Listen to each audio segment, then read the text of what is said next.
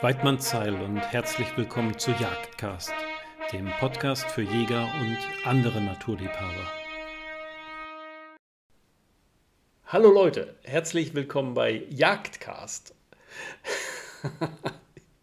ja, das ist heute mal eine etwas andere Begrüßung, aber das ist jetzt ein Running Gag zwischen meinem Sohn und mir.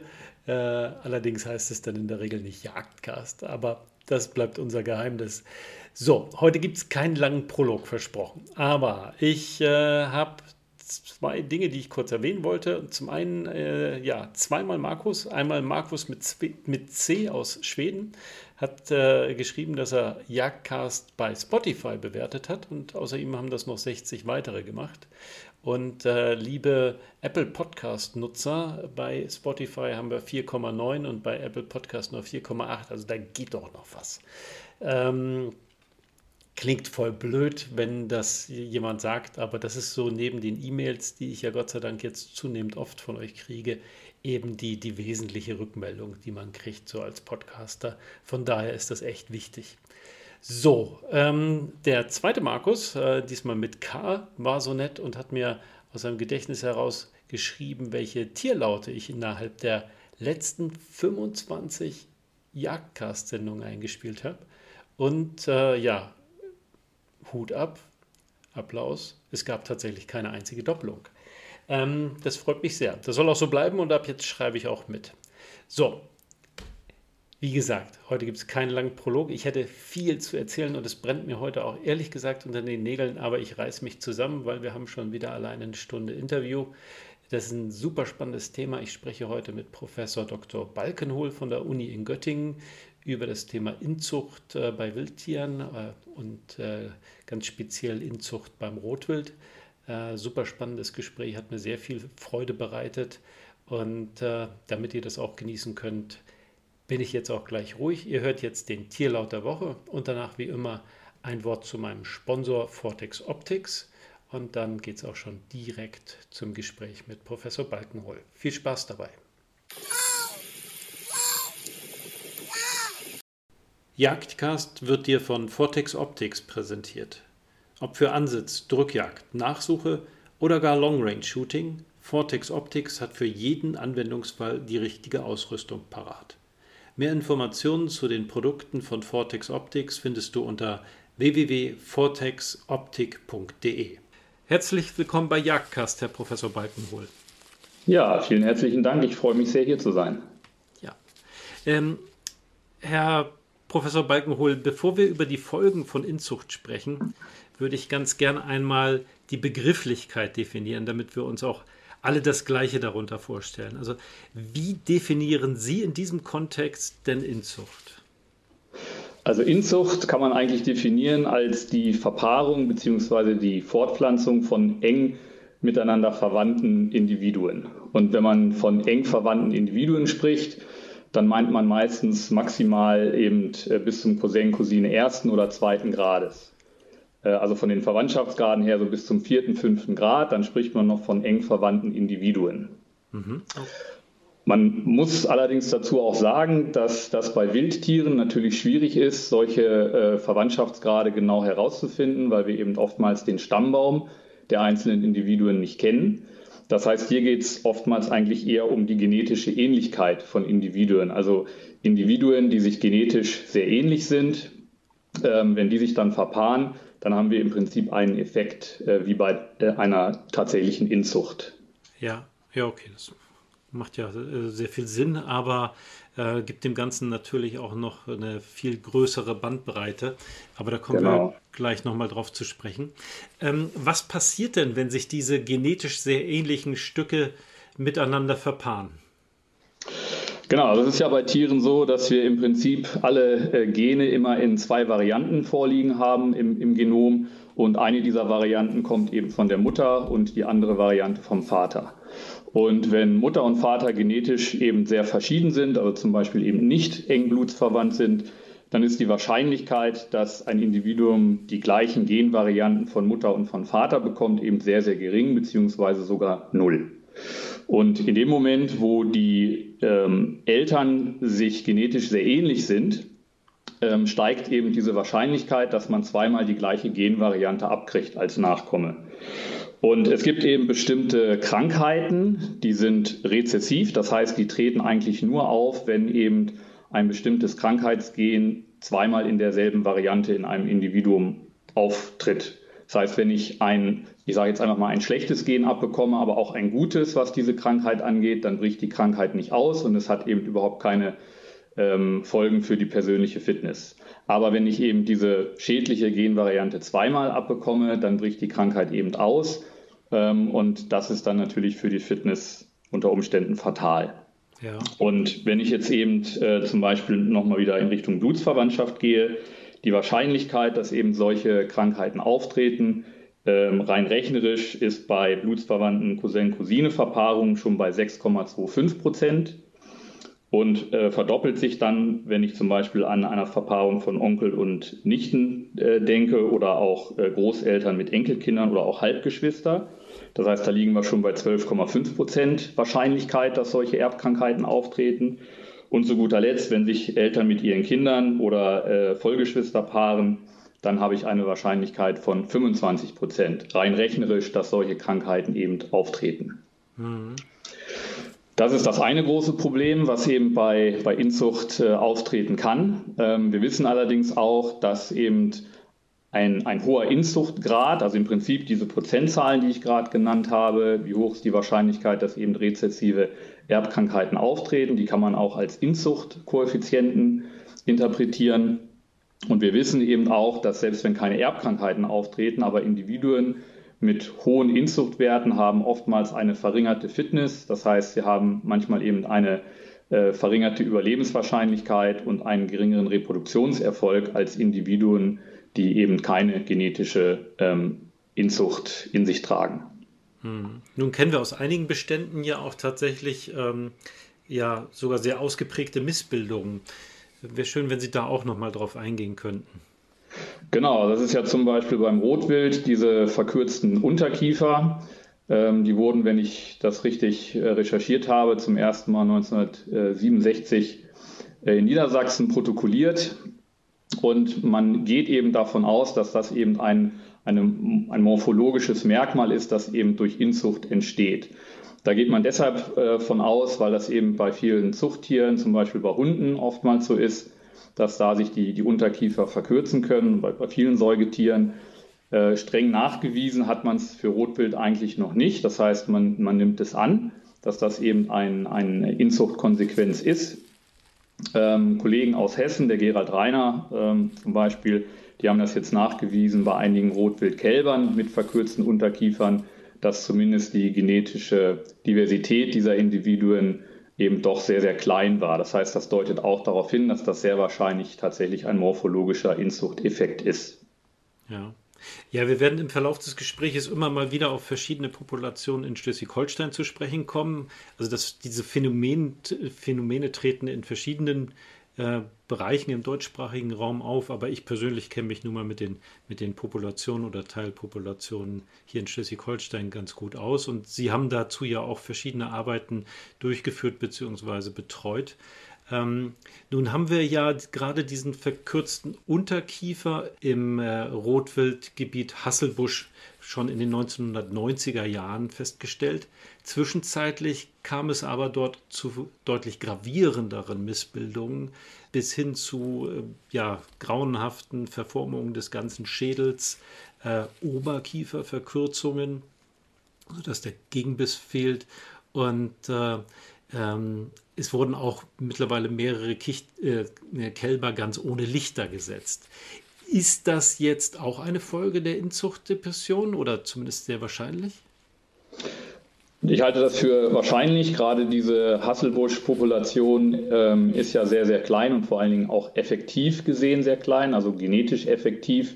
Das heißt, da geht es nicht unbedingt darum, wie viele Tiere in so einer Population vorhanden sind, sondern im Prinzip, wie vielfältig die Tiere auch sind, die sich da fortpflanzen, also wie genetisch vielfältig die Individuen sind. Und äh, da kann ich dann eine sogenannte genetisch effektive Populationsgröße äh, berechnen. Das kann man im Prinzip so interpretieren, also wie viele Individuen können tatsächlich ihre Gene an die nächste Generation weitergeben. Und das ist eben im Hasselbusch äh, eine sehr geringe Zahl, wahrscheinlich nur so 60 äh, Individuen oder eine effektiv genetische Populationsgröße von 60. Insofern liegt das schon nahe, dass da eben nicht nur Inzucht vorherrscht, sondern tatsächlich Inzuchtdepression. Das heißt, dass hier die Inzucht auch tatsächlich negative Konsequenzen hat.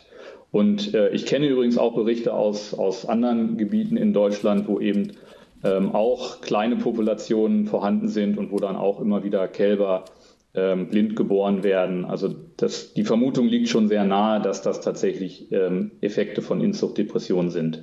Ja. Ja, Sie haben es gerade eben schon so ein bisschen angedeutet. Ähm, äh, negative Folgen der Inzucht impliziert so ein Stück weit, dass es auch positive Effekte gibt. Ähm, ist dem so und wenn ja, äh, wo, wo beobachten wir diese positiven Effekte? Das ist tatsächlich ein ganz wichtiger Punkt. So in unserem Sprachgebrauch ist Inzucht erstmal immer was Schlechtes. Das ist im Tierreich aber gar nicht unbedingt der Fall. Ähm, es kann nämlich einfach sein, dass durch diese Inzucht auch bestimmte Merkmale weitergegeben werden und sich in einer Population manifestieren, die besonders vorteilhaft sind für ähm, die lokalen Umweltbedingungen.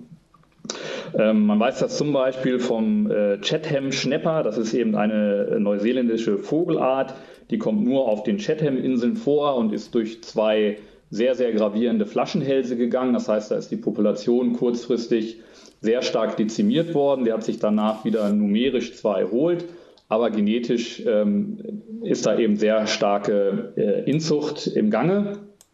Und da würde man jetzt ja vermuten, dass das äh, für die äh, Vögel negative Konsequenzen hat. Man hatte aber festgestellt, dass äh, wenn sich also hochgradig verwandte Individuen fortpflanzen, dass dann tatsächlich die Nachkommen Fitnessvorteile haben. Und das liegt eben wahrscheinlich daran, dass diese Individuen dann einfach sehr, sehr gut an diese lokalen Inselbedingungen angepasst sind. Und letzten Endes machen wir uns das ja auch in der Zucht von Tieren zunutze. Das heißt, viele ähm, Nutztierrassen oder eben auch Haustiere äh, sind ja letzten Endes durch Züchtung entstanden und da hat man auch immer wieder ingezüchtet, um bestimmte Merkmale eben hervorzurufen und zu festigen. Das heißt, das muss nicht immer negativ sein, diese Inzucht. Sie kann eben auch positive Effekte haben. Ja. Nun wird aber gerade die genetische Variabilität oft auch als, als Maß, zumindest interpretiere ich sie so, ähm, für die Zukunftsfähigkeit einer Population angesehen. Also wie sie eben auf zukünftige Veränderungen ihrer Umwelt reagieren kann. Ist äh, so eine spezialisierte Population oder eine Population mit einer geringen genetischen Variabilität nicht, nicht auch besonders anfällig dafür, eben dann in Zukunft auf neue Veränderungen nicht reagieren zu können?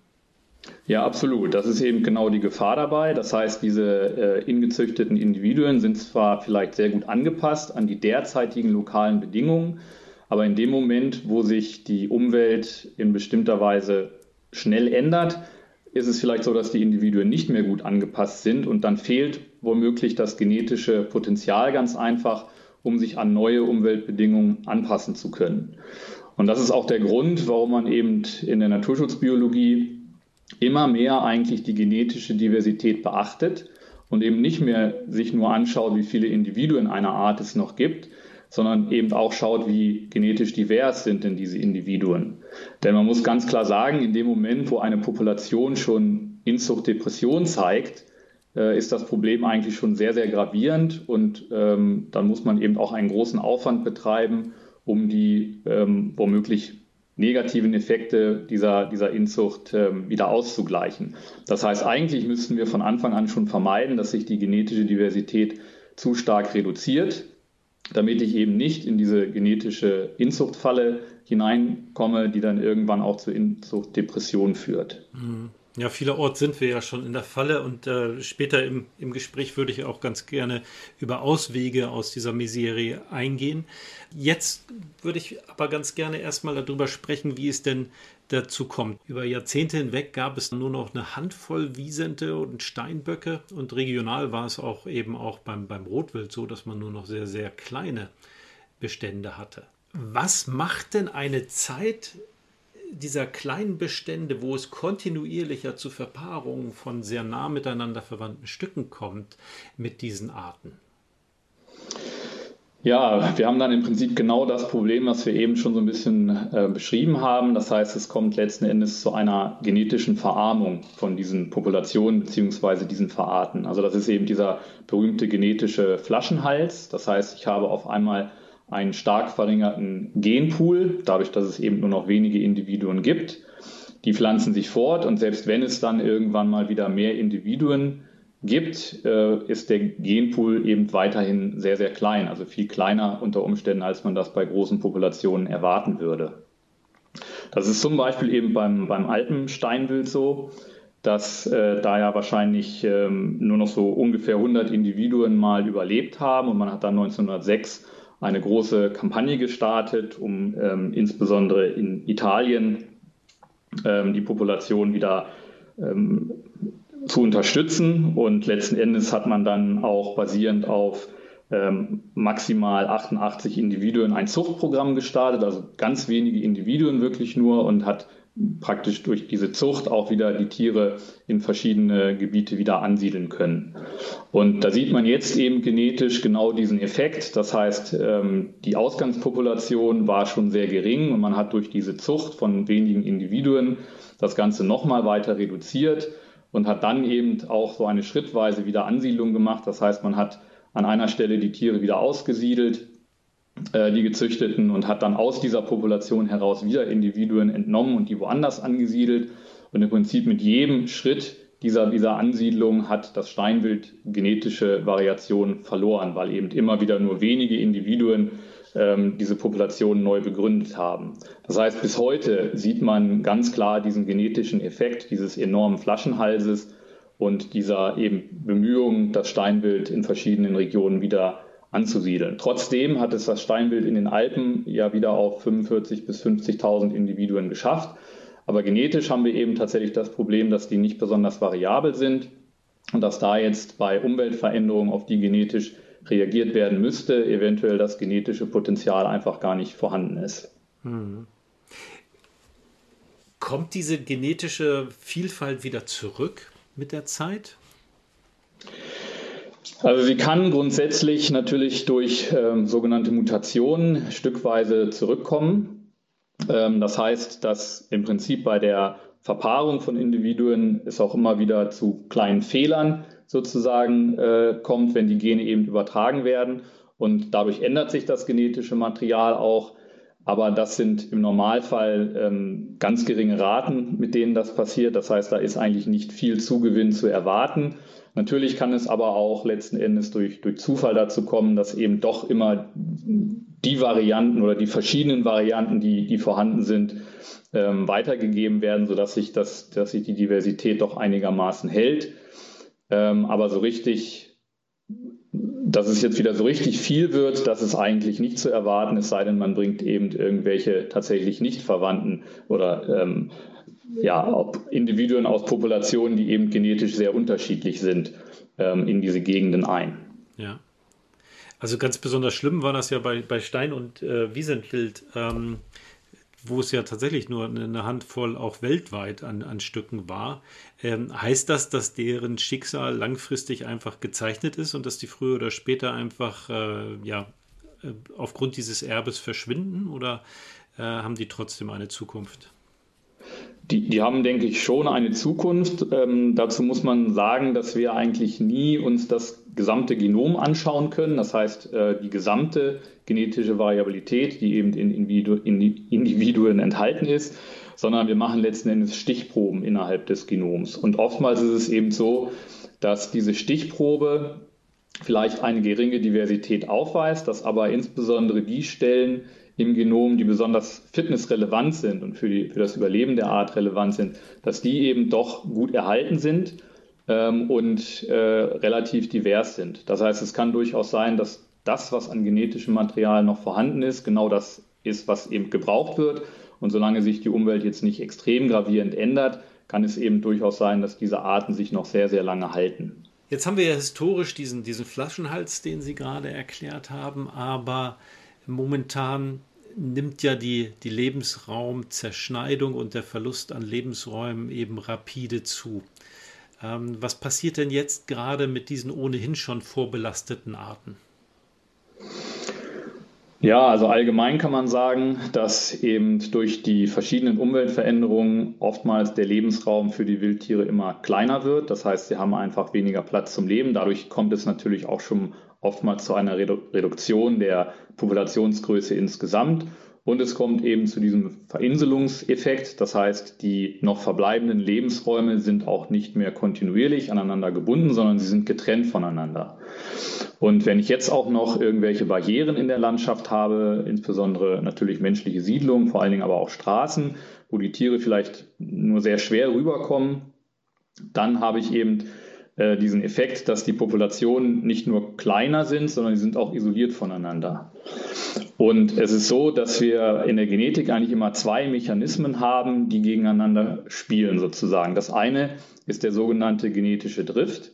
Das ist einfach eine praktisch die zufällige Auswahl von Genen, also was wird an die nächste Generation weitergegeben. Und dadurch kommt es oftmals zu einer Verringerung der Diversität. Und dieser Effekt ist umso größer, je kleiner eine Population ist. Das heißt, in kleinen Populationen ist dieser Drift sehr, sehr stark. Der Gegenspieler von Drift ist der sogenannte Genfluss. Das heißt, das ist der genetische Austausch zwischen einzelnen Populationen oder einzelnen Vorkommen. Und der sorgt dafür, dass eben Populationen sich hm, relativ ähnlich sind, wenn der Genaustausch hoch ist. Drift auf der anderen Seite, wie der Name vielleicht schon sagt, da, da driften Populationen quasi auseinander. Das heißt, sie werden immer unterschiedlicher und die genetische Diversität nimmt unter Umständen auch ab. Das heißt, im Normalfall habe ich vielleicht eine Balance zwischen Drift und Genfluss.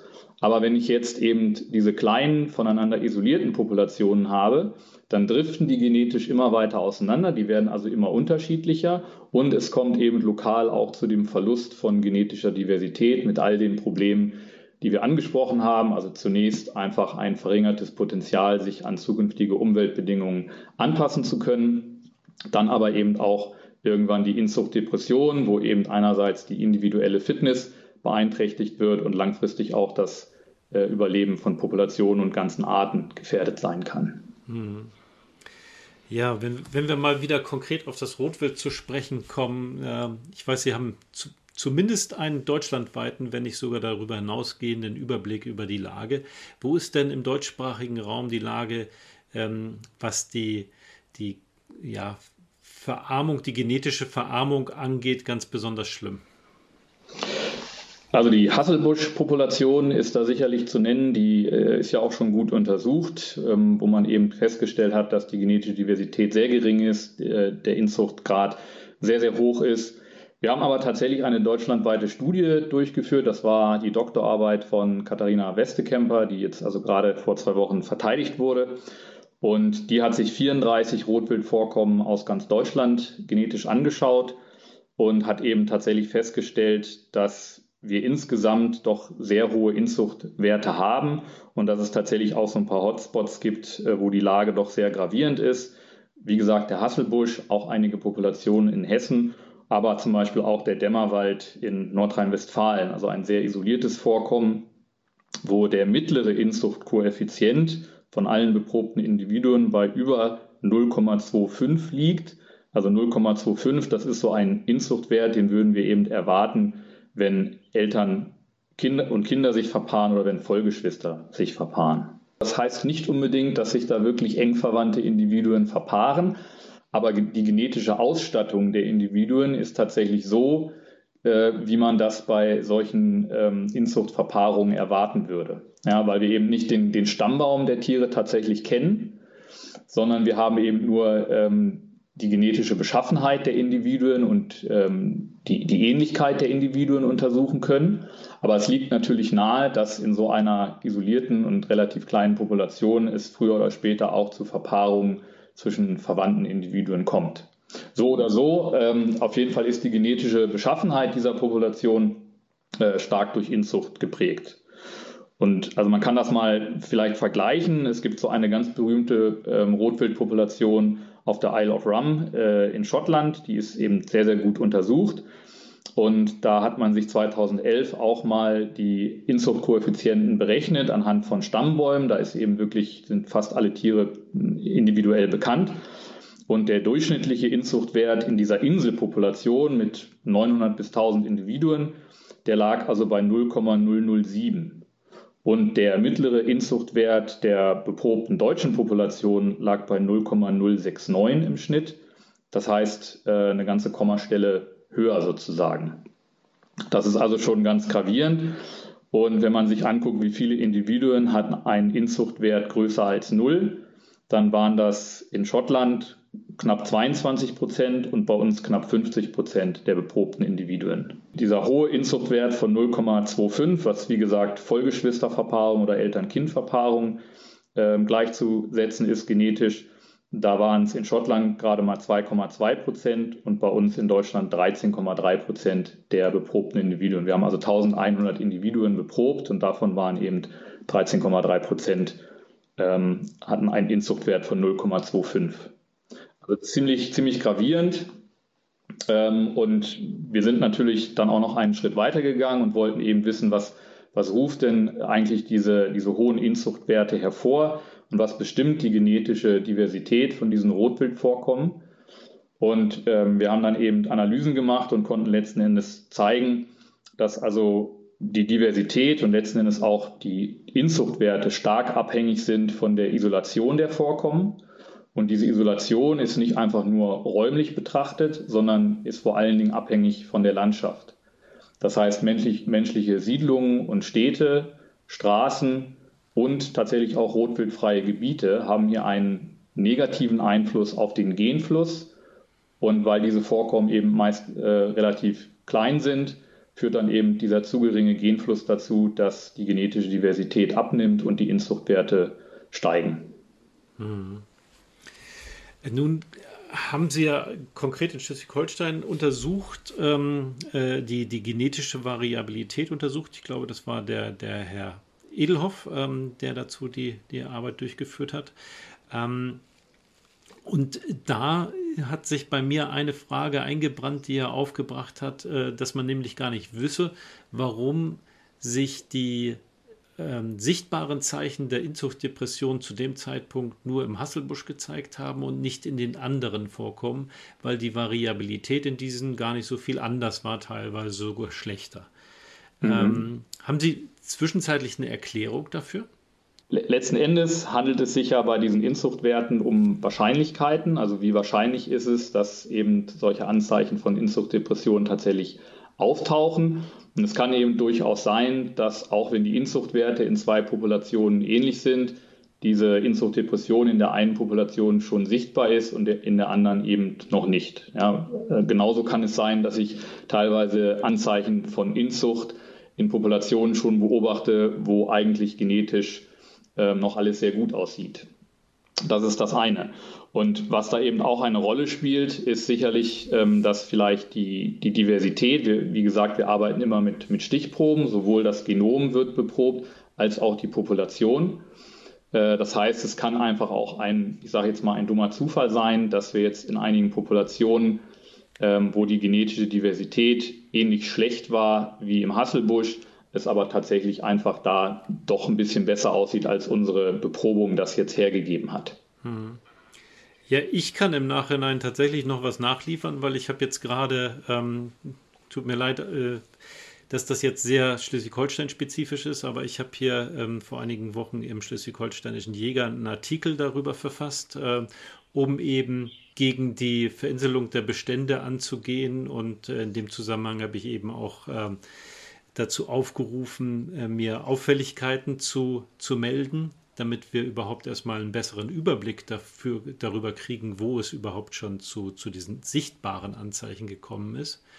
Und äh, da habe ich jetzt gerade am Wochenende eine Meldung hier quasi vor der Haustür erhalten, ähm, äh, dass es eben schon mindestens zwei Fälle auch von, von Deformationen, Schädeldeformationen beim Rotwild in der Segeberger Heide gekommen ist.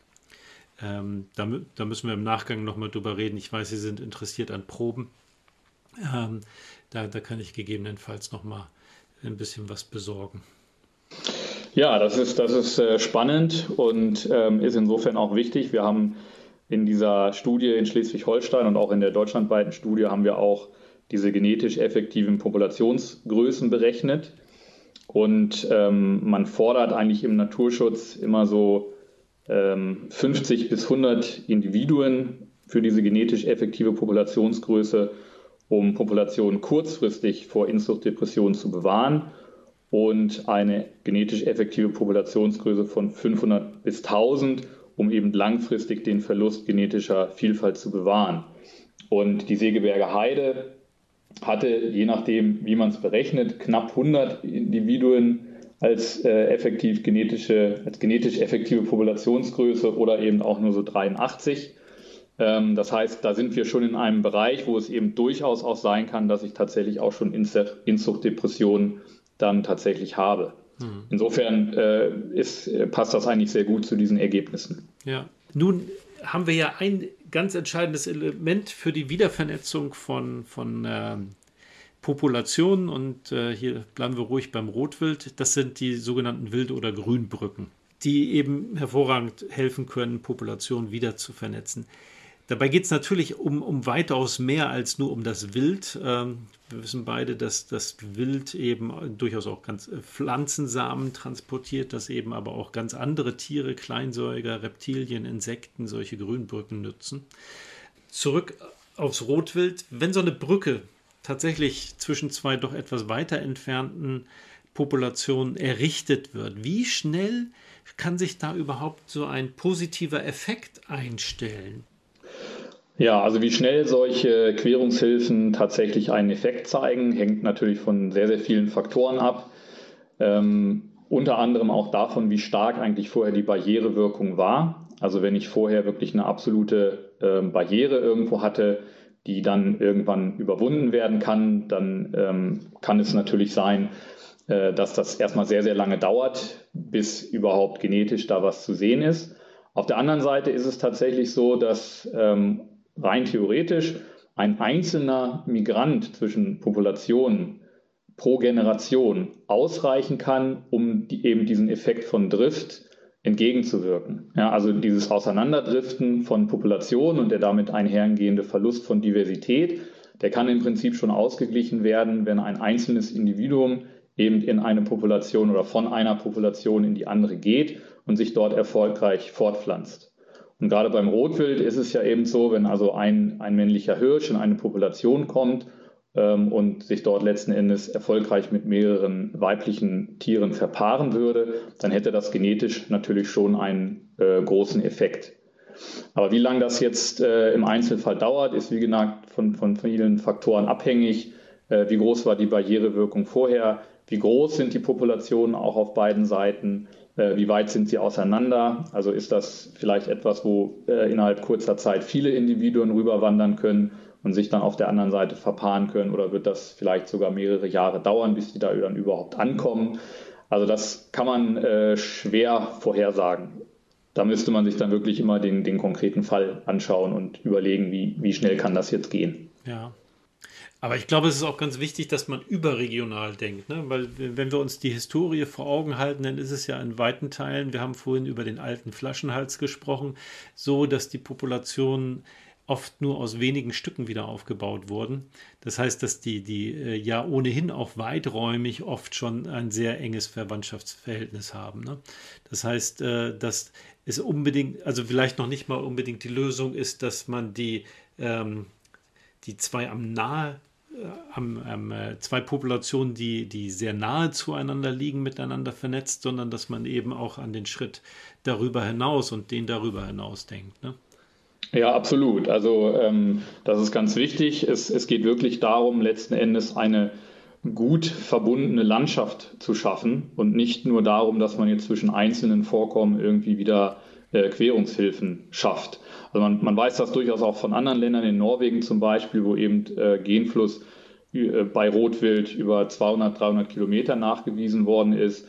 Oder eben auch in Idaho, also einem Staat in den USA, wo eben Wapiti-Hirsche untersucht worden sind und wo über viele tausende Kilometer genetisch fast kein Unterschied festgestellt werden konnte, weil der Genfluss da eben sehr, sehr hoch ist.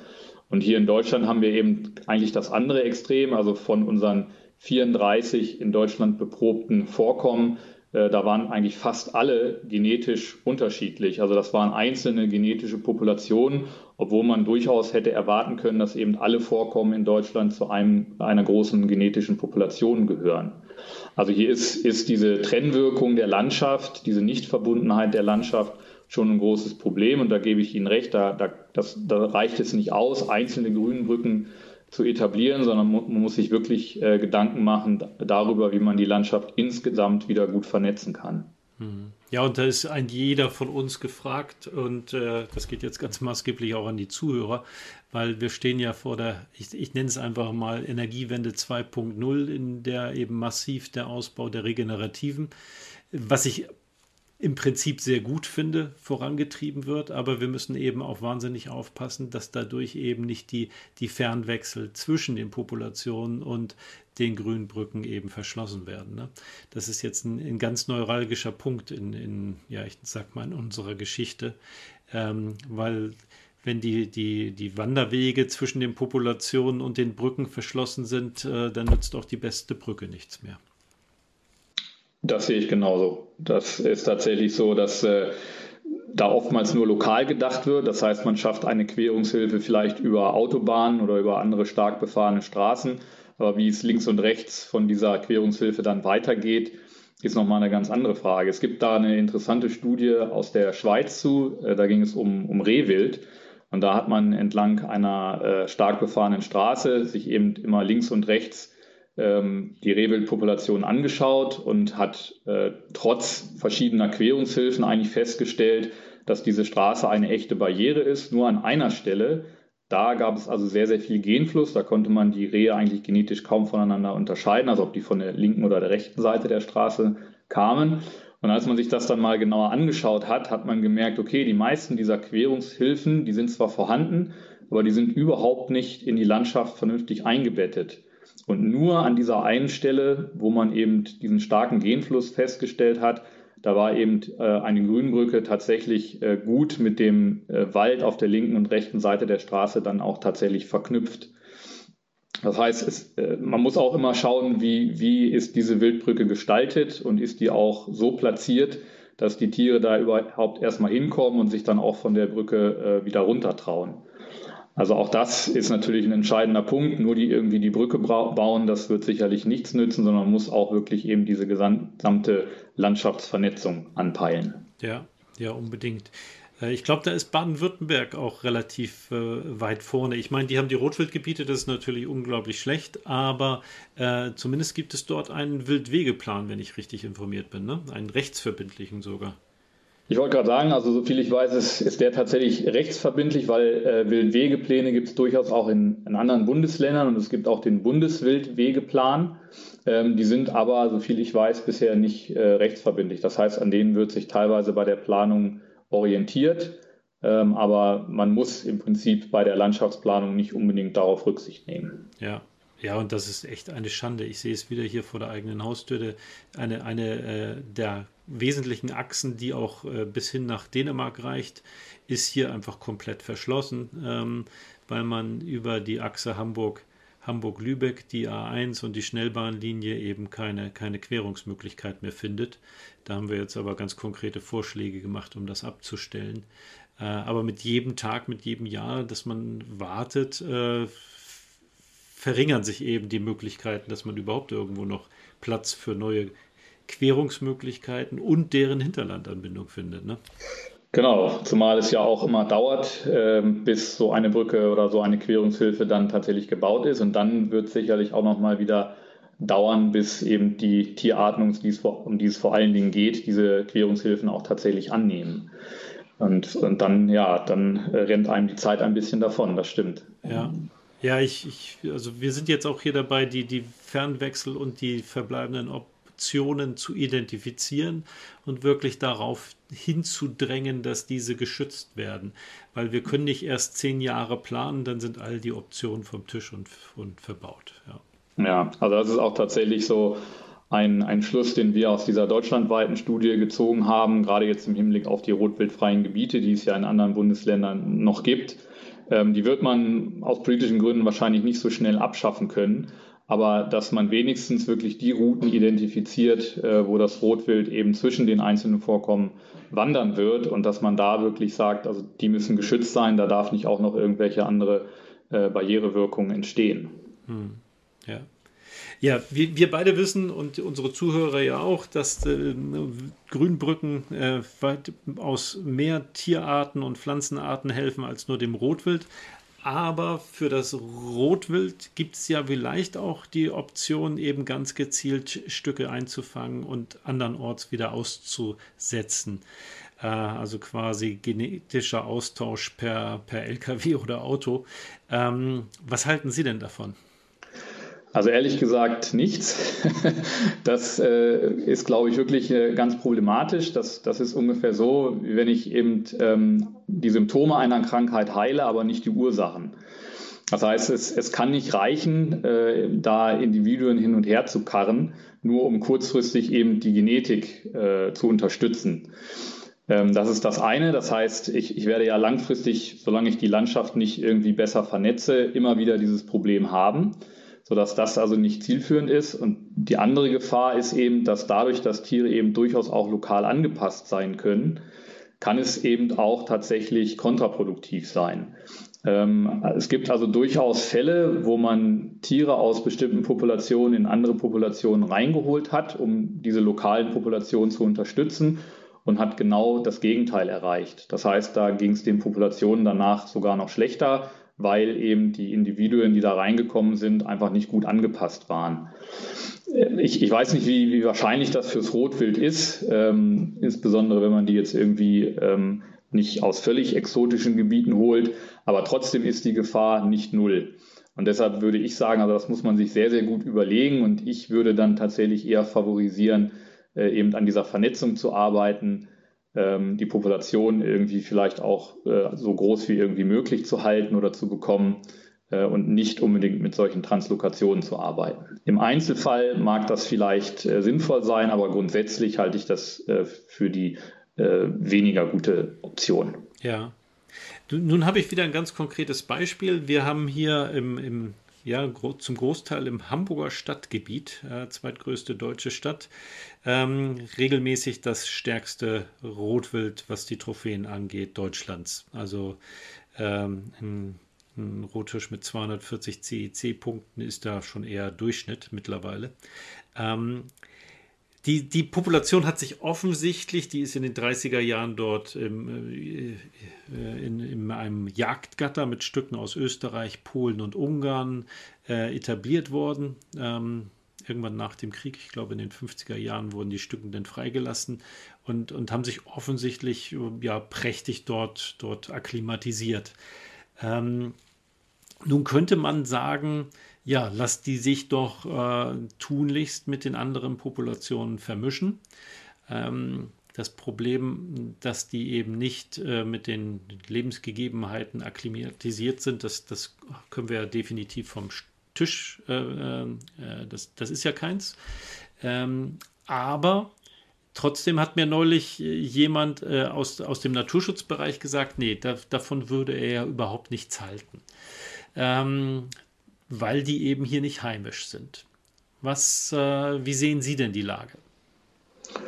Also, dass die nicht heimisch sind, das, das würde ich jetzt nicht sagen. Also, Sie sagten, glaube ich, gerade Österreich oder so kamen die her. Das ist jetzt nicht so weit weg und das ist genetisch betrachtet äh, ja auf jeden Fall die, die gleiche Art. Auch, auch ähm, also, was wir über die, die Phylogenetik oder die Phylogeografie dieser Art wissen, ist, dass es wahrscheinlich so, so drei Schläge hier gibt oder drei Genlinien.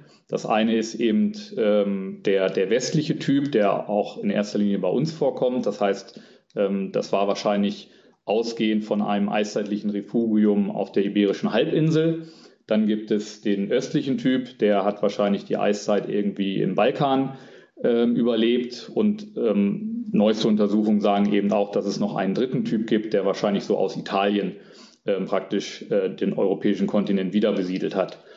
Und ähm, ich, ich glaube nicht, dass die Unterschiede zwischen diesen drei Genlinien irgendwie so gravierend sind, dass man ähm, jetzt aus, aus ökologischer Sicht sagen kann, dass der eine hier nicht heimisch war.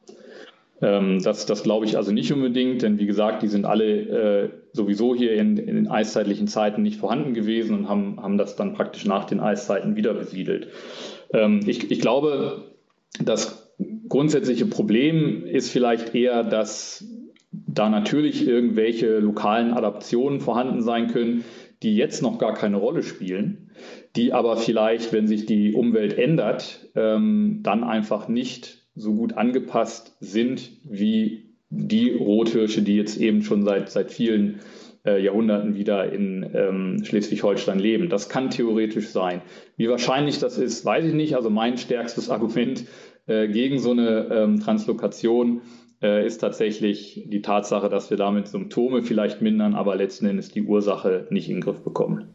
Ja, ja, also hier geht es ja noch nicht mal um eine Translokation, also, ähm, sondern einfach um eine Wiedervernetzung der Lebensräume, ähm, weil die, die Stücken haben einen ausgeprägten äh, Wanderdrang, also die, die kennen hier mit Sicherheit keine historischen Fernwechsel, aber äh, gerade die mittelalten Hirsche machen sich eben trotzdem immer wieder auf den Weg in andere Vorkommen, äh, offensichtlich so Versuch und Irrtum. Äh, oft landen sie dabei allerdings an irgendwelchen gezäunten Autobahnen und nur in Ausnahmefällen schaffen sie es dann mal in die nächste Population. Ähm, aber das ist auch ein ganz interessantes Beispiel aus anderer Hinsicht, weil ähm, äh, da hatte auch der Edelhoff gesagt, dass die, die genetische Variabilität im, im Duvenstädter Bruck auch sehr gering ist. Mittlerweile hatten wir dort eben auch Anzeichen von Inzuchtdepression, also die ersten beiden Hirsche mit verkürzten Unterkiefern. Aber wenn ich das Leuten erzähle, dann halt wird mir entgegengehalten, ja, aber guck dir doch mal die, die unterschiedlichen Geweihformen an, die wir hier haben. Diese Vielfalt findest du nirgendwo anders.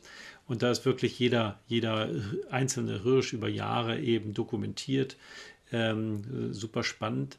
Was antworte ich denen denn? Also ähm, einerseits sagen wir, okay, die sind genetisch verarmt, andererseits zeigen sie auch äh, mit ihrem Kopfschmuck doch eine, eine sonst ungesehene Vielfalt. Ja, ich glaube, da muss man sehr aufpassen, dass man eben nicht das, was von außen ersichtlich ist, mit dem verwechselt, was genetisch tatsächlich vorhanden ist.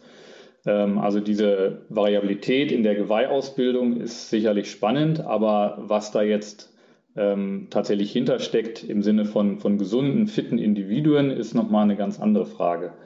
Ähm, also man weiß zumindest aus Studien in, in Schottland, dass Geweihe eigentlich oder die Geweihausbildung nur zu ungefähr 60 Prozent überhaupt vererbbar ist und äh, der Rest sind sowieso irgendwelche Umweltfaktoren, Stress, Nahrungsbedingungen, äh, all solche Dinge. Und insofern sind Geweihmerkmale kein optimales Merkmal, um den Gesundheits- oder Fitnesszustand von Individuen zu bewerten. Und ähm, wie schon gesagt, kann es ja durchaus auch sein, dass Inzucht positive Effekte hat. Es kann also sein, dass diese, diese Inzucht hier positive Effekte auf die Geweihbildung tatsächlich hatte, dass die eben sehr, sehr unterschiedlich sind, ähm, vielleicht auch sehr stark werden. Das heißt aber nicht, dass in anderer Hinsicht diese Inzucht problematisch werden kann. Und Sie sagen ja selber, also inzwischen gibt es da erste Anzeichen von Inzuchtdepression. Also da würde ich mich nicht auf das verlassen, was man da äußerlich sieht, sondern da würde ich eher tatsächlich den genetischen Daten äh, glauben. Ja. Ähm, nun weiß ich, dass Sie das Thema äh, gerne auch weiter erforschen würden und äh, ganz äh, erpicht darauf sind, eben Probenmaterial von, von äh, ja, Hirschen mit Missbildungen zu erhalten. Ähm, sollen wir das hier erwähnen? Äh, ja, können wir gerne. Ähm, also tatsächlich ist es so, dass wir unsere deutschlandweiten Studien jetzt eigentlich fortführen möchten und äh, da im Prinzip auch nochmal uns die ganze Historie von verschiedenen Vorkommen anschauen wollen. Das heißt, wir möchten einerseits über Museumsproben äh, praktisch die Populationen rekonstruieren, also wie waren die eigentlich genetisch äh, beschaffen, bevor wir diese starken Verinselungseffekte hatten. Und zum anderen würden wir eben nochmal genau uns genetisch anschauen wollen, ähm, was jetzt der Hintergrund dieser Missbildungen ist. Also ob das wirklich Inzuchteffekte sind, so wie wir es im Moment vermuten, oder ähm, ob das vielleicht mit der Genetik doch gar nichts zu tun hat. Und dafür bräuchten wir natürlich einerseits äh, historische Proben, also aus Museen oder privaten Sammlungen. Und zum anderen bräuchten wir natürlich genetische Proben eben von Individuen, die irgendwelche Missbildungen haben. Eine kurze Anleitung darüber, wie diese Proben am besten genommen werden, bei historischem Material, aber auch bei aktuell erlegten Stücken, werde ich in den Show Notes verlinken, sodass ihr euch dort eben alles Erforderliche anlesen könnt. Ja, ich hätte es eigentlich ähm, zu Anfang gleich mit hinterfragen müssen, aber Sie haben zwischenzeitlich den Begriff der genetisch effektiven Populationsgrößen erwähnt und ähm, das auch im Zusammenhang mit der bundesweit durchgeführten Studie. Es wäre ganz schön, wenn Sie uns den Begriff nochmal erklären würden und danach auch darauf eingehen, wie dann da die Lage bundesweit so momentan ausschaut. Ja, sehr gerne. Also diese sogenannte genetisch effektive Populationsgröße, das ist ein ganz wichtiger Parameter in der Naturschutzgenetik und der drückt vereinfacht gesagt aus, wie viele Individuen ihre Gene an die nächsten Generationen weitergeben.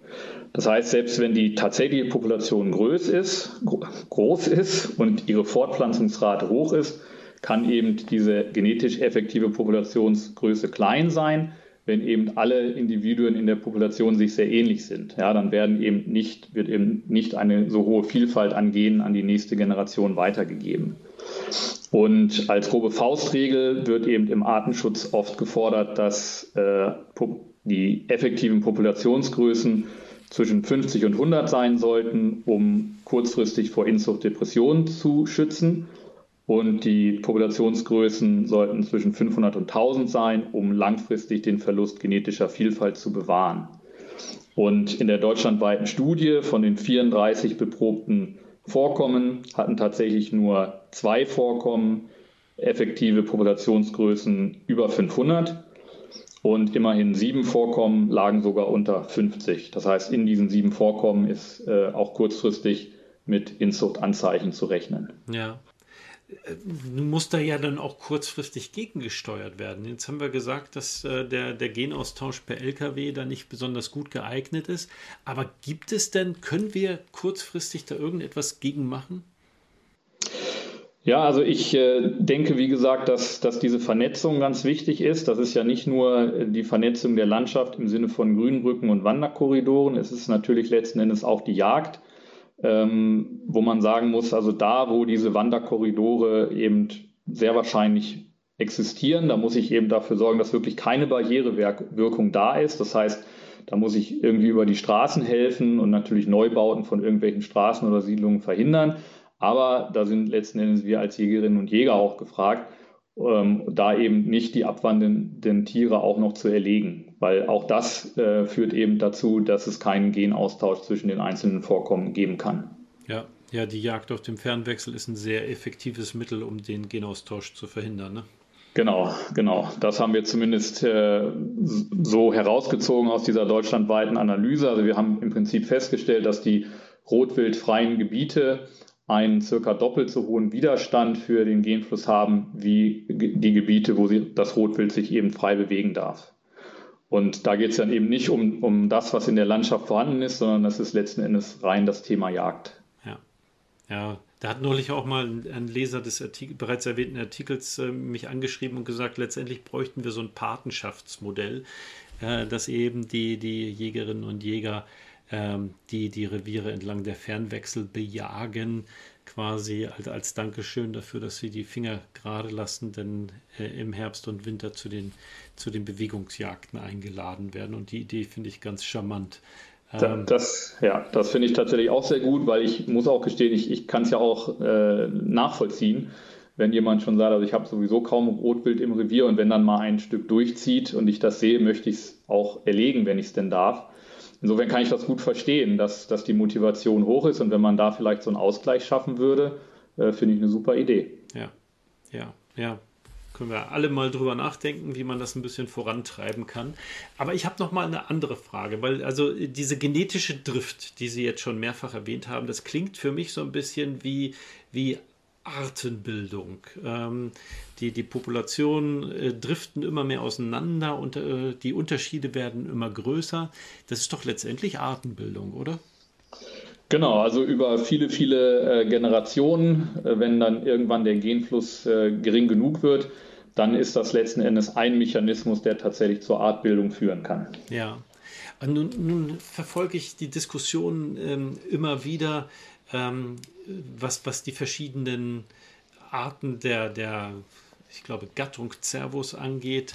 Ähm, da haben wir auch den, den Cervus nippon.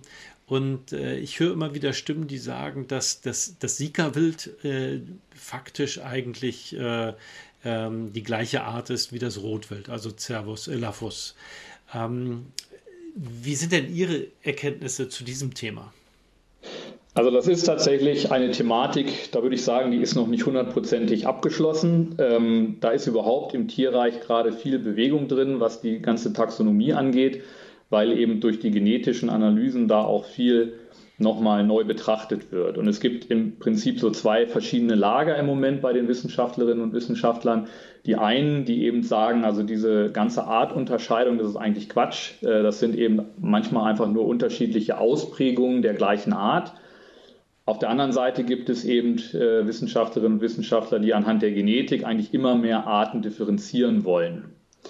Und auch beim, beim Rotwild insgesamt ist es eben, äh, wird es noch diskutiert, aber eigentlich im Moment zeigen die meisten Studien doch recht klar, dass eben ähm, das Sika-Wild eine eigenständige Art ist, also keine Unterart äh, des Rothirsches, sondern wirklich eine eigenständige Art. Und genauso übrigens der, der Wapiti-Hirsch ähm, eben in Asien beziehungsweise vor allen Dingen eben Nordamerika äh, auch das war lange Zeit als Unterart des Rothirsches äh, akzeptiert worden. Inzwischen äh, geht man eher dazu über zu sagen, das ist wirklich eine eigene Art. Mhm. Ja, interessant, weil gerade die werden ja ganz oft eben auch explizit als Cervus elaphus äh, bezeichnet. Genau. Ja. Was, was spielt da für, ich weiß, das führt jetzt vielleicht ein bisschen zu weit, aber was, was spielt bei der Definition einer Art überhaupt äh, eine Rolle? Ja, das ist tatsächlich äh, ähm, ganz, ganz schwierig, weil es gibt keine ähm, allgemein akzeptierte Formel sozusagen, wo ich bestimmte Faktoren einfach reinschmeiße, um dann zu sagen, es ist eine Art oder es ist, sind eben nur irgendwelche Unterarten oder wie auch immer. Ähm, es gibt verschiedene Ansätze. Also das eine ist das rein taxonomische, wo ich mir eben zum Beispiel die Morphologie von Individuen anschaue und dann irgendwie vielleicht feststelle, dass die sich in dem einen Gebiet äh, anders ausgebildet haben als in einem anderen, dann kann man da schon von einer Art sprechen. Es ist natürlich einerseits auch immer die, die Frage, können sich Individuen von diesen zwei Gruppen untereinander verpaaren und sind dann auch die Nachkommen noch fortpflanzungsfähig? Wenn das nicht der Fall ist, dann sind es definitiv unterschiedliche Arten. Aber ähm, da ist eben viel Spielraum dabei. Und ähm, ich habe zum Beispiel mal äh, beigetragen zu einer Studie, da ging es ähm, äh, um das Thema Tiger und wie viele Unterarten vom Tiger gibt es eigentlich, äh, weil da auch eigentlich immer mehr Unterarten unterschieden werden und das ist, hat auch viel mit Nationalstolz zu tun. Und wir haben uns dann letzten Endes ähm, aus dem ganzen Verbreitungsgebiet von, von Tigern äh, Proben besorgt, haben uns die Schädel angeguckt, die Fellzeichnungen angeschaut, wir haben uns die Genetik angeschaut und letzten Endes auch das Habitat, also was für äh, Habitate nutzen die Tiger eigentlich in verschiedenen Gebieten. Und wir haben eben festgestellt, dass diese ganzen Unterarten, die da im Moment definiert werden, eigentlich nicht gerechtfertigt sind. Wir haben gesagt, das sind maximal zwei bis drei Gruppen. Ein nördlicher Tiger, ein südlicher Tiger und dann ein Inseltiger, also in Indonesien und diesen Inselgruppen, ähm, die tatsächlich nochmal ganz anders sind als die äh, Tiger auf dem Festland. Aber mehr muss man da eigentlich nicht unterscheiden. Hm. Aber wie gesagt, die Definition, was ist eine Art, da, da ist im Moment viel Bewegung drin. Ja, ja, gut, äh, damit kann man sich natürlich auch einen Namen machen, wenn man eine Art bestimmt, oder? Ja, also man darf ja inzwischen eine Art, die man neu entdeckt, nicht mit seinem eigenen Namen versehen, aber man kann natürlich, liebe Kolleginnen und Kollegen, äh, einen großen Gefallen tun, wenn man die Arten nach ihnen benennt. Äh, und so schiebt man sich das vielleicht auch teilweise gegenseitig hin und her. Ähm, aus, aus rein pragmatischer Sicht denke ich halt immer so darüber nach, also äh, wenn ich eine Art jetzt ähm, irgendwie in ein anderes Gebiet bringe, ähm, welchen ökologischen Nutzen hat sie oder welche ökologische Funktion erfüllt sie? Und in dem Moment, wo ich eine Art in ein Gebiet bringe, wo sie vielleicht vorher nicht war, sondern da war vielleicht eine andere Unterart vorhanden und wenn jetzt diese neu eingebrachte Unterart wirklich andere ökologische Funktionen hat, dann ist das natürlich ein Problem. Aber ansonsten ähm, ist das, glaube ich, äh, ist dieser Artbegriff gar nicht unbedingt wichtig. Wie wir ja heute im Gespräch gehört haben, ist es vielfach auch, wie, wie divers sind denn Individuen innerhalb dieser Arten, ähm, was eben auch vielleicht viel wichtiger ist, als jetzt die einzelnen Arten zu unterscheiden. Aber da gibt es natürlich Gegenstimmen, die sagen, naja, ich kann eine Art nur schützen, wenn ich sie vorher als, als solche definiert habe. Ähm, insofern ist das ein, ein, ja, eine große Diskussion gerade. Ja. Ja, gut, ist die Frage, was für eine Granularität ist da erforderlich, um Arten zu schützen. Ne? Ähm, aber gut, klar, die Diskussion äh, wird sicherlich noch ein paar Jahre andauern. Herr Professor Balkenhol, erstmal vielen herzlichen Dank für das sehr interessante Gespräch. Also das hat mir wieder sehr neue Eindrücke und Erkenntnisse gegeben. Vielen Dank dafür. Ja, ich bedanke mich, hat Spaß gemacht. Ja, und äh, das war es dann auch schon wieder. Diesmal nur knapp über eine Stunde, aber ähm, nicht minder interessant als die letzten Folgen. Also ich hoffe, es hat euch auch gefallen.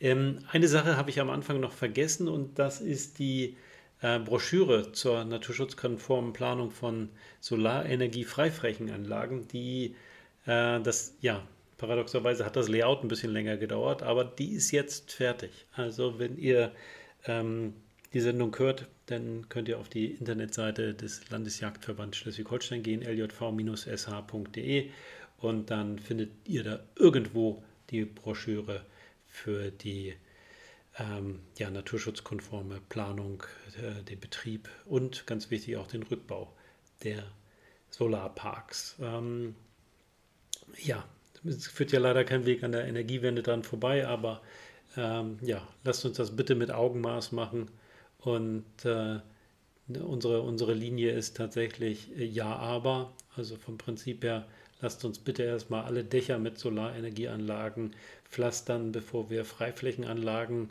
bauen. Ähm, aber es gibt natürlich auch Standorte, die, die einfach schon so degradiert sind, ähm, dass, dass eben eine naturschutzkonforme Planung äh, durchaus das Potenzial hat, diese Flächen aufzuwerten.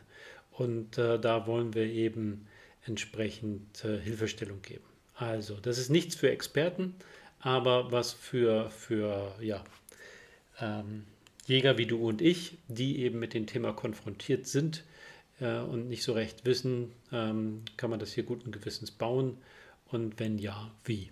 Also könnt ihr euch ja mal anschauen und wie immer freue ich mich über Feedback. Jetzt hört ihr aber nochmal den Tierlaut der Woche und danach natürlich wie immer die Auflösung. Ähm, ja, hören wir nochmal rein.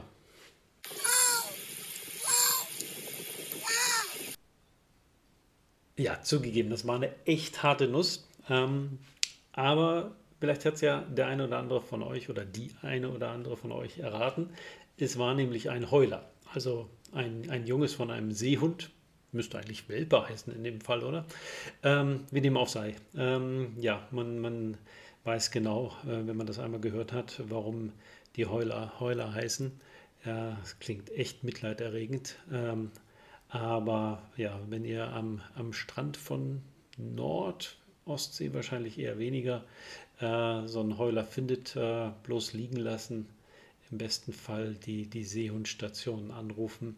Die werden leider viel zu oft mitgenommen, obwohl sie überhaupt nicht in Not sind. Ähm, aber gut, ihr kennt euch dann natürlich aus. So, ich hoffe, dass euch die heutige Sendung wieder gefallen hat und würde mich freuen, wenn ihr in 14 Tagen wieder mit dabei seid.